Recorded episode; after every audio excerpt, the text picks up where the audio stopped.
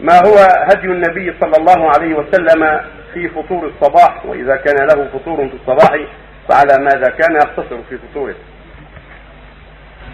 لا أعلم شيئا في هذا أو لا أعلم شيئا لا يحضر الآن شيئا. كانه النبي صلى الله عليه وسلم في اكل النهار كان قد يأكل عليه الصلاة والسلام يأكل ما تيسر الثمرات ومن خبز الشعير ومن اللبن والتمر عليه الصلاة والسلام. لكن ما أعلم أنه رتب شيئا.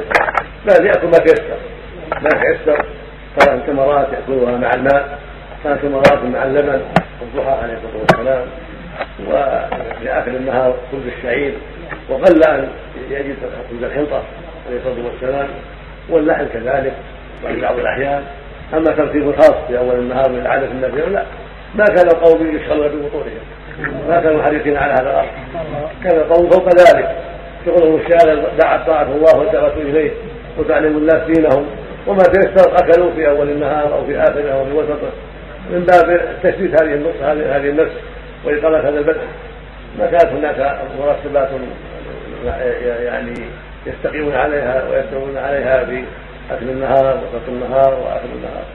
كانت عوائدهم ما تيسر والغالب أنهم يتعشون أكل النهار بعد العصر أو الليل. هذا من عوائدهم المعروفة. حسب ما رأينا في الأدلة. أما الظهر والضحى فالظاهر ما تيسر من تيسر مع الماء أو ثمرات مع اللبن وربما طووا من العصر إلى العصر وإلى الليل إلى الليل.